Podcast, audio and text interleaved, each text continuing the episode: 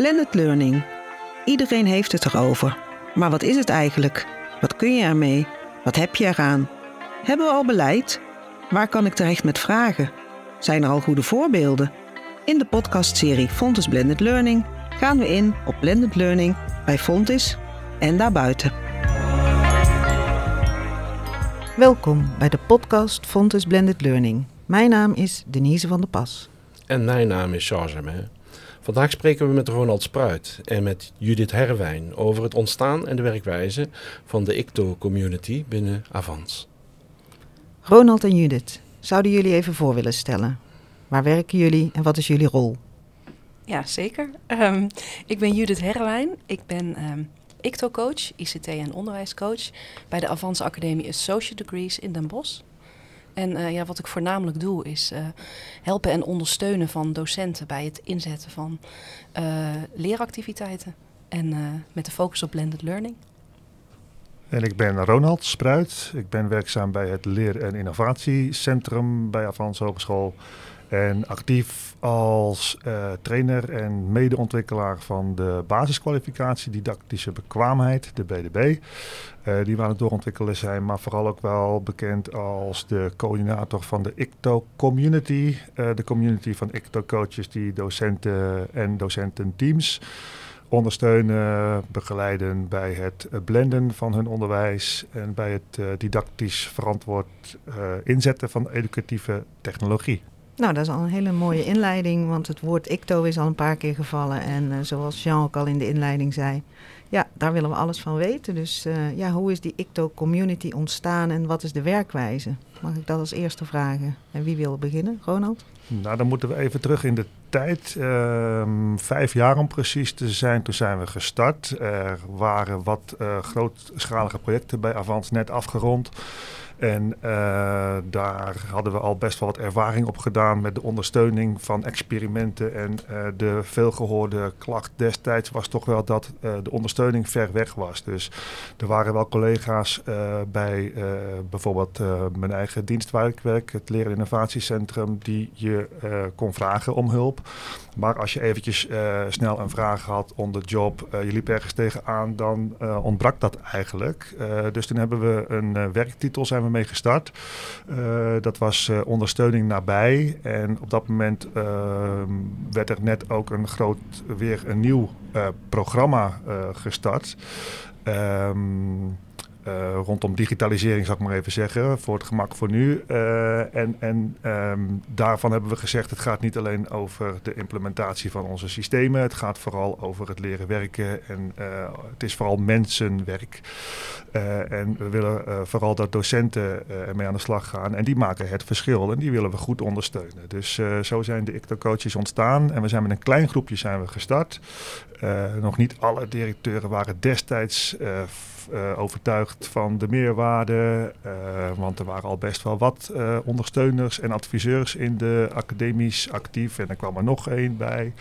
Maar al heel snel werd de meerwaarde wel duidelijk. En we hebben natuurlijk allemaal de coronatijd meegemaakt. En uh, in die tijd uh, ja, konden we helemaal niet meer uh, zonder. En zijn de ICTO-coaches ook echt gewaardeerd, gezien, gevonden. En uh, ja, hebben we zelf ook goed nagedacht van wie zijn wij en uh, welke bijdrage willen wij uh, leveren, aan welke doelen willen wij een bijdrage leveren. Het mooie van zo'n community is dat je allemaal mensen bij elkaar hebt die dezelfde passie delen. Dus we hadden elkaar al heel snel gevonden. En inmiddels zijn we ook een hele hechte groep geworden. we zijn onlangs naar de Online Educa in Berlijn geweest met een groep ICTO-coaches. Um, ja, dat zorgt natuurlijk ook heel erg voor binding. En um, ja, dat is ook wel wat we, wat we, wat we goed uh, met elkaar willen delen, zeg maar, al die, uh, al die kennis. Um, zodat we van elkaar ook kunnen leren en dat weer terug kunnen brengen in onze eigen academies. Hoeveel ICTO-coaches zijn er? Ja, dan maken we onderscheid in icto-coaches met netwerktijd en icto-coaches zonder netwerktijd. Um, dat moet je even uitrekenen. Ja, dat snap ik. ik. Ja. we, we, hebben een, een soort rekenformule 0,4 FTE per duizend studenten. Uh, en dan hebben we het over drie verschillende uh, rollen in de ondersteuning. De ICTO-coach is daar eentje van.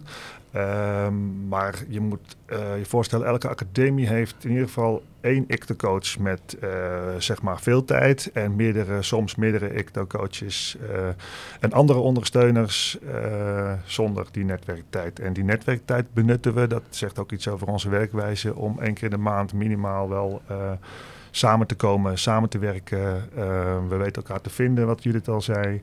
Maar we werken ook samen aan uh, uh, instrumenten die we ontwikkelen. Kun je iets meer vertellen over die werkwijze, die unieke werkwijze? Ja, en of die zo uniek is, Judith? Nou ja. ja, wat sowieso al heel prettig is, is we komen één keer per maand komen we samen. Met alle ICTO-coaches die netwerktijd hebben. Um, ja, en dan hebben we elke maand een programma. Dat stellen we ook samen op. Um, en je kunt je voorstellen, op dit moment gaat het bijvoorbeeld heel erg over uh, het gebruik en het inzetten van AI. Maar uh, er komt van alles voorbij. Hè, welke tools en applicaties um, uh, mogen en kunnen we inzetten? Die kennis delen we dan met elkaar. Um, er worden presentaties gehouden. Esther van het lectoraat is langs geweest. dus die maandelijkse bijeenkomst, dat is in ieder geval ja, heel fijn om elkaar te zien. En daarnaast hebben we een teamsomgeving waar heel veel reuring is. Daar praten we en daar delen we. En uh, ja, dat, uh, dat is ook heel druk bezocht. Ik begreep ook dat er verschillende ICTO-coach-rollen zijn. Ja, ik wou niet al te veel uitweiden, maar dat zijn de verschillende uh, rollen inderdaad uh, in de ondersteuning. We hebben twee jaar geleden de opdracht gekregen om ook goed te kijken naar de kwaliteit van de ondersteuning in de academies. Uh, en de ondersteuning was heel divers en soms waren collega's meer instrumenteel of docenten aan het ondersteunen bij het functioneel gebruik van de uh, technologie, uh, terwijl we het ook belangrijk vinden vanuit onze ambitie dat uh, ons onderwijs wordt vormgegeven volgens blended principes. En daar kwam, ja, er was soms wat minder aandacht voor. Um, Als je bijvoorbeeld een voorbeeld, hè, dan, ik, ben, ik ben dus coach, dus ik heb heel veel gesprekken, één op één gesprekken met docenten. Um, ook met hele opleidingsteams. Maar ik ben ook veranderaar en, en innovator. Dus als ik trends en ontwikkelingen zie, die neem ik ook weer mee naar de academie. En um, ja, dat, uh, dat is ook een van de rollen. Ben je ook echt betrokken dan bij het herontwerpen van het ja, onderwijs? Ja, we werken heel veel samen met leercoaches en onderwijskundigen. We, zijn eigenlijk, we vormen eigenlijk met z'n allen een team om docenten te begeleiden met het ontwikkelen van nieuw onderwijs. Omdat we allemaal naar dat blended onderwijs moeten. En docenten denken, va denken vaak, ja, uh, hoe dan? Weet je, ik ben gewend om een les te geven, om, met, uh, om een PowerPoint voor te bereiden, om voor de klas te staan. En ik weet wel een beetje hoe ik een een Kahoot kan geven. Maar eigenlijk denk ik daarna, ja, en hoe nu verder? Dus daar kunnen wij als ICTO-coaches en als, als ontwikkelclub in ondersteunen. Ja, en dat zijn dus de verschillende rollen waar we het over hebben. Hè? Dus dat gaat echt over de rollen van de ICTO-coach. In plaats van, of behalve uh, dat je coach bent, ben je ook inspirator, veranderaar, wat je zegt, uh, netwerker. Uh, en ook uh, adviseur soms uh, van de directie of van een curriculumcommissie. Dus daarvoor moet je ook goed op de hoogte zijn van alle ontwikkelingen. Ja, want we schrijven ook beleidstukken. we hebben heel erg veel contact natuurlijk met ons MT en met de directie. en nu, als je nu bijvoorbeeld weer kijkt dat artificial intelligence en het gebruik van ChatGPT zo zorgwekkend is. Onze taak is dan een beetje om dat juist goed uit te zoeken en evidence-based een, een goed document te maken. Um, uh, zodat iedereen geïnformeerd is wat we wel kunnen doen en wat we niet kunnen doen in het onderwijs. Judith, uh, je zei net, um, blended, hoe dan? Ja. Als eerste reactie. Ja. Ik zou daar nog een vraag voor verwachten, namelijk waarom dan? Ja, dat is, die vraag krijg ik inderdaad regelmatig. Um, ja, weet je, als je kijkt naar de voordelen van blended, het, het, traditionele onderwijs, ja, dat is echt, dat is niet the way to go. Uh, alles is veranderd, de maatschappij is veranderd. Er zijn zoveel meer middelen en resources gekomen. Maar de student is ook veranderd. Weet je, die kunnen zich niet zo heel goed focussen. Dus uh, we moeten zorgen voor wat kortere onderwijseenheden.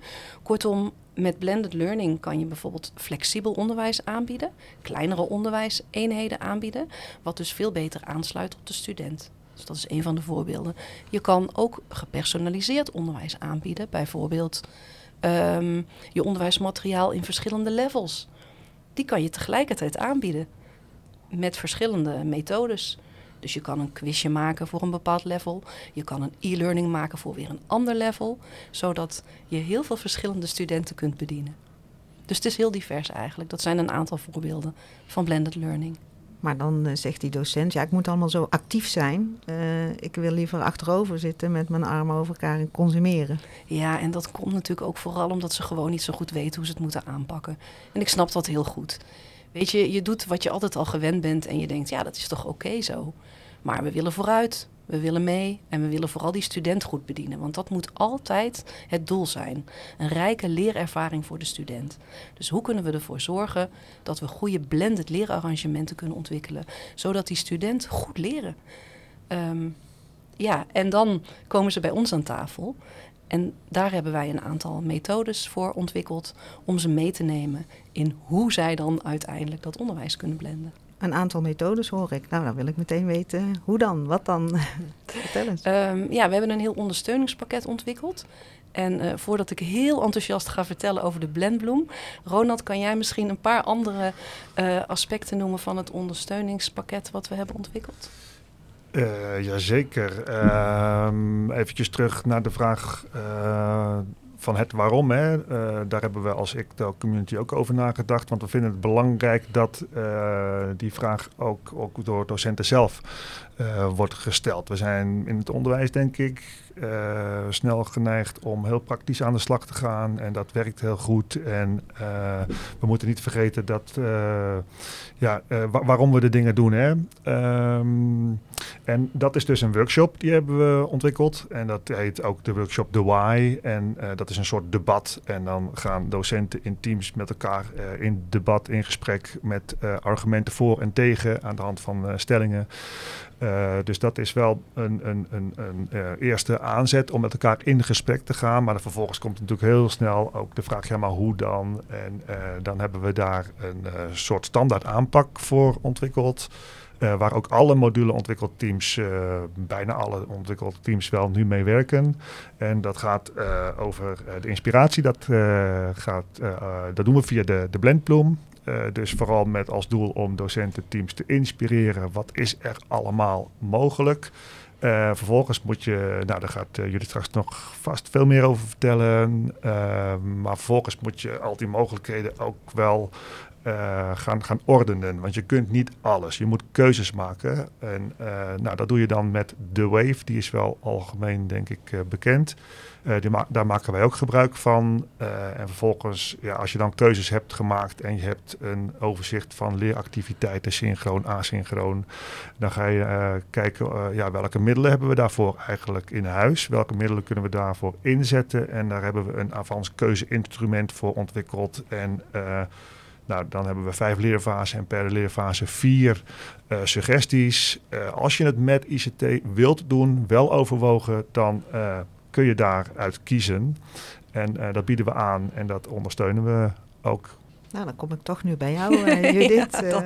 Uh, ik had al begrepen dat je de geestelijke moeder bent ja. van de Blendbloem, dus brand los. Nou, ik, ik ben, heel, ik, ik, ben uiteraard heel trots op het spel en ik vind het heel leuk um, dat ik vaak naar voren word geschoven. Maar ik wil ook wel even vermelden dat dit spel tot stand is gekomen in samenwerking met leercoaches, onderwijskundigen, het lectoraat.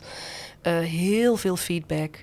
Um, er zijn echt meerdere mensen die dit gespeeld hebben in de testfase, waardoor het uiteindelijk geworden is wat het is geworden.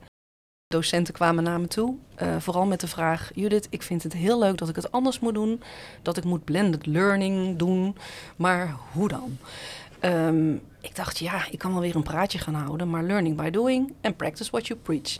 Dus laat ik een spel maken waarin ik docenten kan, heel praktisch kan meenemen hoe zij hun onderwijs kunnen blenden. En dat startte eigenlijk simpel alleen maar met een aantal onderwijsactiviteiten op een kaartje die onderverdeeld waren tussen online activiteiten, dus allerlei tooltjes die je kunt gebruiken, en fysieke leeractiviteiten, want dat is natuurlijk de kracht van de blend, dat je die twee mixt en combineert. En als je dan uh, met al die kaartjes kon je dan een soort leerroute maken. Maar uiteindelijk is blended learning niet alleen maar het inzetten van zoveel mogelijk tools en applicaties, maar het gaat er ook over welke middelen gebruik je dan? Je kunt dingen uh, online gebruiken. Op een whiteboard kun je brainstormen, fysiek. Um, En online kun je brainstormen op een mural. Ehm, dus dat, maar het gaat er ook over met wie leer je. Want je leert niet alleen van de docent, maar je kunt ook vooral van elkaar leren. Dus dan heb je een stukje peer-to-peer learning of in groepen leren. Het gaat er ook over, waar leer je dan?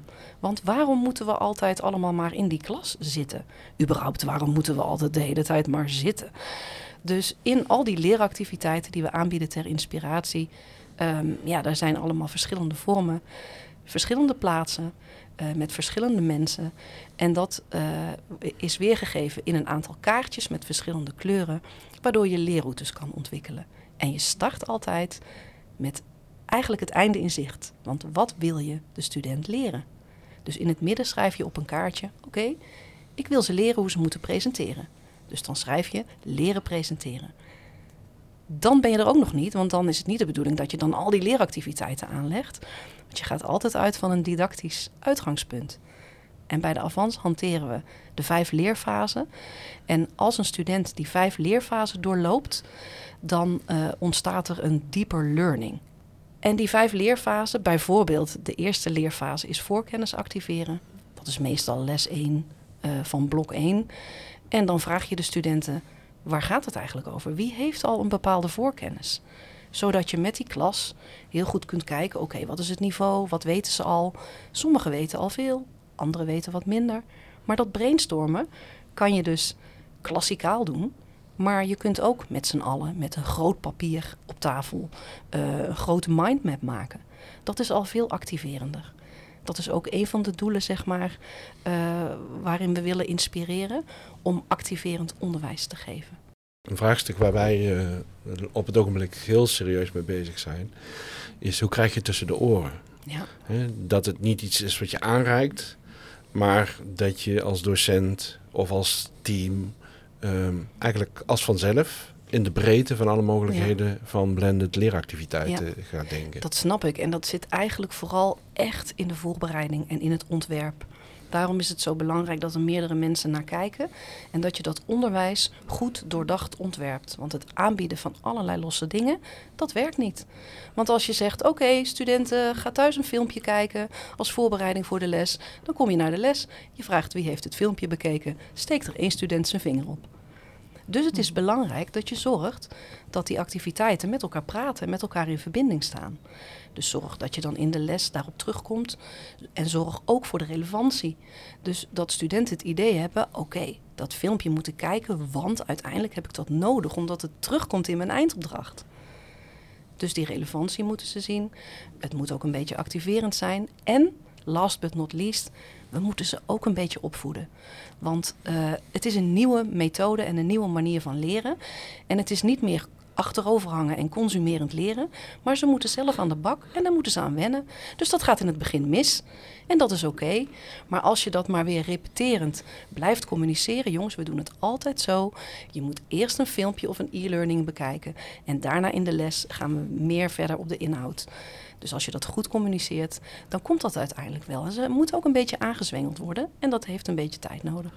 En dat is tussen de oren van de student. Ik denk dat jij ook een beetje doelde op tussen de oren van de docent. Ja, je moet ze. Want daar moet het wel ja, beginnen natuurlijk. Zeker, je moet ze meenemen. En daarin heb je ook verschillende mensen. Je hebt mensen en die zijn echt, ja, ik noem ze altijd maar een beetje innovatiegekkies.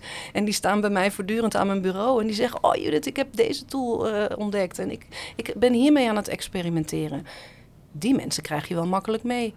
Maar een andere populatie die denkt, ja, ik weet niet hoor, ik heb geen tijd, ik, weet, ik heb geen kennis, ik weet het niet.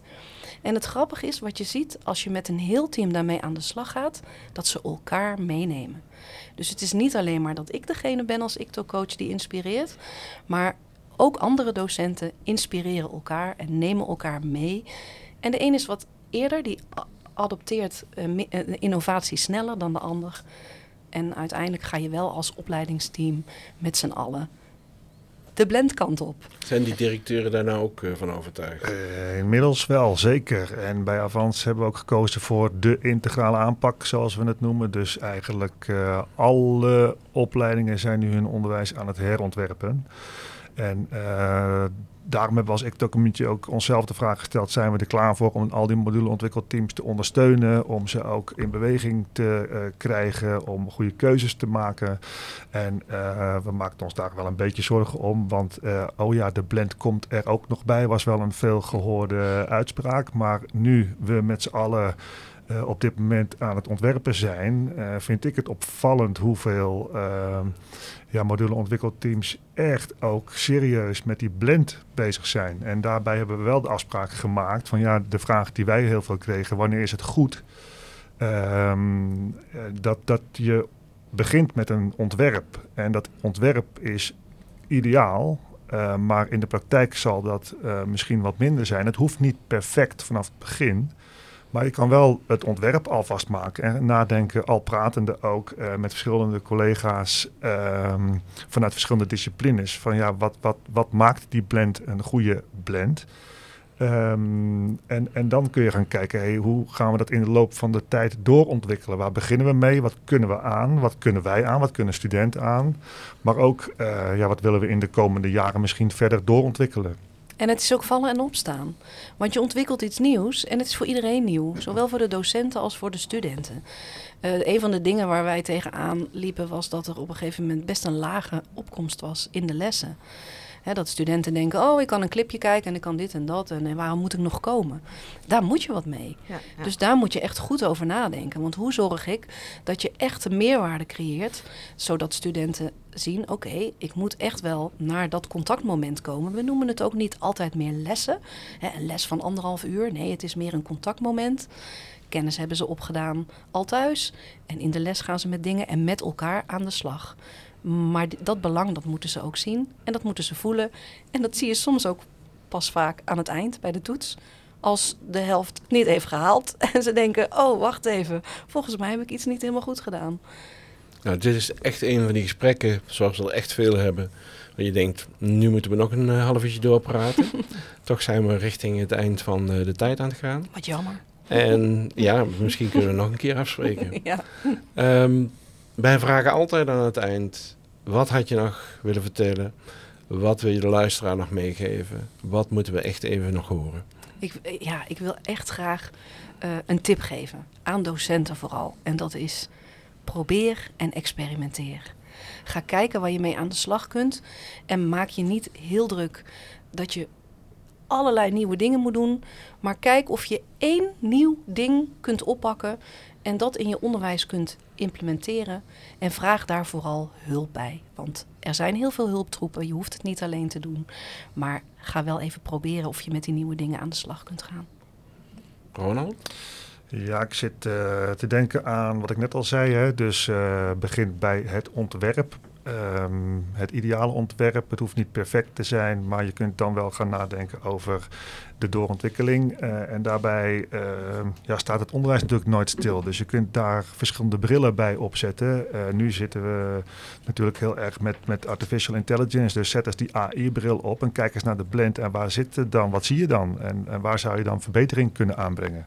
Of formatief handelen is ook zo'n zo'n thema. Als je die bril opzet en je kijkt naar je ontwerp, wat zie je dan? En nou ja, wat kun je dan uh, verder nog uh, doen? En probeer ook veel van elkaar te leren. Dus we organiseren ieder jaar een blend-event. En daar vragen we docenten om hun uh, goede voorbeelden ook in te dienen. En dan hebben Mooi. we een, een, jury. En die hebben ook nagedacht over criteria. Wanneer is een blend volgens dan de jury?